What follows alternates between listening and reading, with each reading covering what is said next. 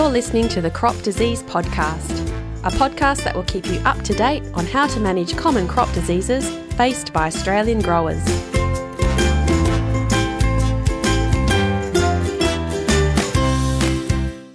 Variety resistance. It's so important, isn't it? It's often the first tool used by a grower to keep disease under control. But the science in this space needs to move with those annoying pathogens that are constantly mutating and getting around the crop's defence system. And before long, we're looking for the next, more resistant crop to come from a breeding program. Hello, I'm Megan Jones from the Centre for Crop and Disease Management. And in this podcast, we're talking about the science behind breeding resistant barley. Soon, we'll hear from Intergrain CEO Tress Walmsley, who will talk about what they focus on to improve varieties for growers. But before we hear from Tress, let me introduce my co host and CCDM's barley diseases researcher, Simon Ellwood. Hi, Simon, how's it going? Uh, great, thanks. And how's it going with you, Megan? Oh, good, thank you. Thanks for being here today. Uh, so, Simon, as a barley disease researcher, what are the major barley diseases you focus on? Yeah, so we look at the two most important diseases uh, as far as breeders and growers are concerned. So that's the spot form and net form of net blotch. Oh, sounds great. So, what's the latest in your research regarding improving barley resistance to the two net blotches? So, we mainly look for naturally occurring disease resistance genes.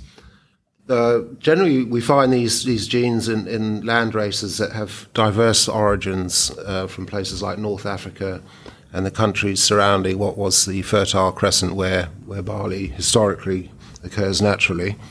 So we have several approaches to isolate the genes of interest, which then we provide to the breeders. And have you had any successes in this area lately? Yeah, certainly. We, we found um, good good resistance to all the pathotypes we tested um, against uh, net form and net blotch, and um, uh, in a different pipeline for, for the spot form, we, we have some very interesting material that, that appears to have good resistance as well. So, Simon, can you tell me why is it that finding a way to make barley more resistant to both of those net blotches so difficult? Well, it's mainly because the, these are quite complex diseases that are constantly evolving to get around um, what resistance genes are, are out there in the paddocks. The trick is to combine resistance genes we find in ways it's ways that it's difficult for the, the pathogen to get around. So this is like putting two or three genes together rather than just leaving a, a single isolated gene out there, which which is easily defeated. And also, um, if possible, we'd like to find sort of somewhat special genes which which are durable. These are genes that don't have the sort of normal characteristics of regular resistance genes, and that's that's something that we we're hoping to find. So you said the diseases are quite complex. Are they? Would you say they're more complex than other diseases that people work on? It would seem so that so these diseases are challenging because the pathogens are quite diverse. That means they have multiple virulence genes within them against different resistance genes, um, and they recombine regularly, so producing different virulence combinations. Gee, sounds like you've got challenges ahead of you there, Simon. But it's good to hear that researchers are working on it here. Um, so, speaking of breeding resistant varieties, I recently caught up with Tress Walmsley, the CEO of Intergrain. You know Tress, don't you, Simon? Uh, yes, I do. I've met her a few times, and and um, I know members of her breeding team as well. Well, that's good to hear. Um, well, it was great to catch up with her and um, talk about what she's up to. Uh, should we listen to the conversation? Okay, let's listen. All right, so I'm now with Tress Walmsley, the CEO of Intergrain. How are you going, Tress? Very well, thanks, Megan. And what have you been up to lately? Well, it's actually a pretty busy time for plant breeding businesses where we're getting all of last year's trials analysed and rapidly trying to make the next round of selections and advancements so that we can start operations in the warehouse to start packing trials for the coming year. Sounds like a busy time. So, what are some of the key areas Intergrain focus on when breeding new crop varieties? Well, it won't be any surprise when I say we focus on yield and then a little bit more yield. Yeah. Uh, but essentially, we're really looking for broadly adapted varieties. And what that often means is that we're trying to find a package in the varieties that we release for growers. So we're really looking for um, things that are going to be useful for the growers in their paddocks, but also we do have two customers, which is the end user. So particularly for our wheat, barley, and oat programs, where we're also mindful of what it is that the value that they're looking for. Okay, brilliant. Sounds good. So, in this podcast, we are talking about the latest research in barley genetics for improved barley varieties. Can you give us an overview of the traits you are looking for when breeding barley varieties for the future? So, again, uh, yield is a very big uh, first trait of interest for us. Disease, quality, and then some of those agronomic uh, tools, such as our IMI tolerance, is something that we've had a lot in the barley program. I suppose uh, yield comes about through a number of uh, ways of, I suppose, getting that yield. And that one of those is actually a lot about breeding for disease. So, disease protection is something that, particularly in barley, is an area where we spend a lot of resources. There's many diseases that we have to breed for in barley, and so uh, making sure that we've got broad number of uh, approaches and strategies towards how we go about doing that is really important to us. Yeah, excellent. So, speaking of diseases, um, net blotch, and I'm talking about spot form and net form, was a real problem last year for barley growers, particularly in Western Australia. Is resistance to net blotch something that Intergrain might be looking into at the moment? Definitely. Uh, so these two diseases have been uh, a long-term breeding target for our business. And, you know, we recognize that they're challenging for growers. Uh, they're also challenging for a breeding program. And, you know, one of the challenges that we have is, you know, we, we breed resistance. It then becomes a very popular variety. Uh, and we often then are faced with, uh, you know, uh, resistance change. So, you know, it's, it's going to be an ongoing breeding target for us.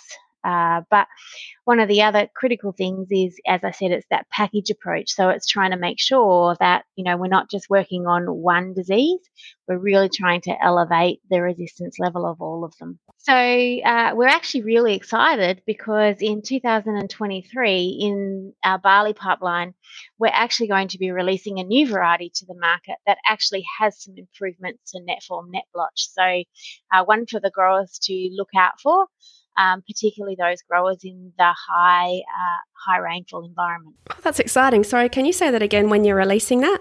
Uh, we'll be releasing it in 2023, so growers will be able to uh, order that after the spring field day launch uh, and have it in their paddocks in 2024.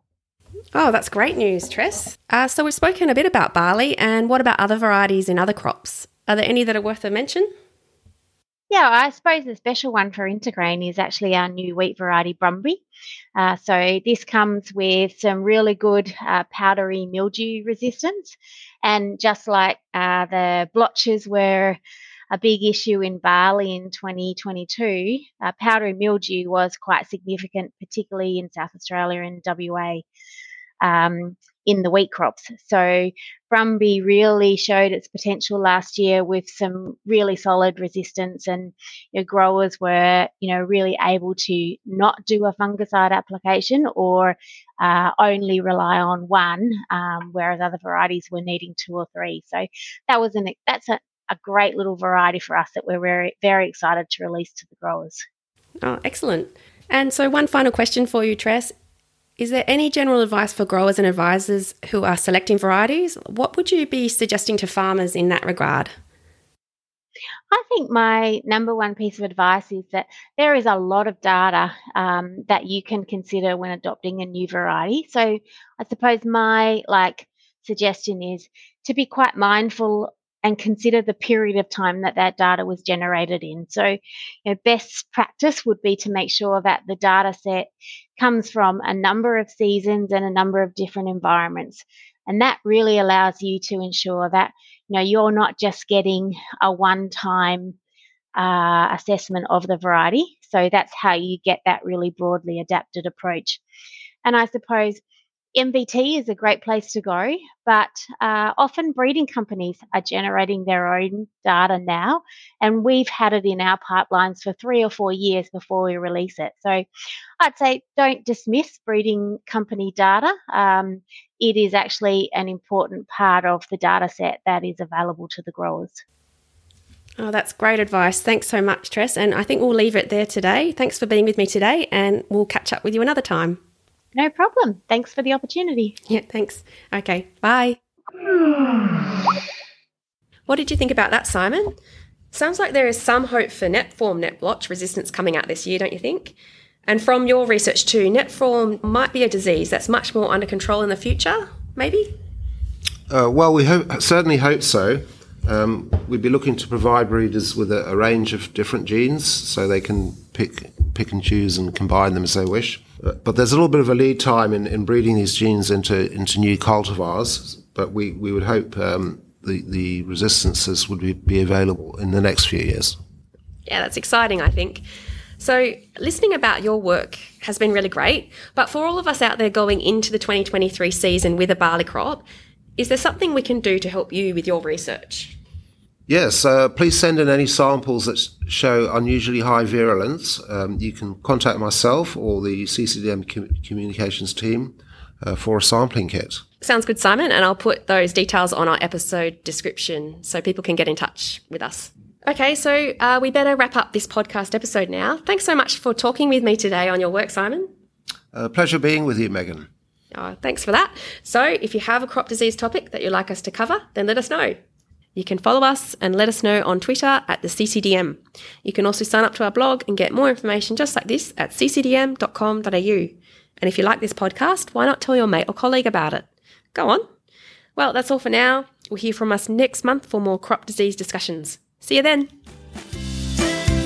This podcast is brought to you by the Centre for Crop and Disease Management, a national centre co supported by Curtin University and the Grains Research and Development Corporation.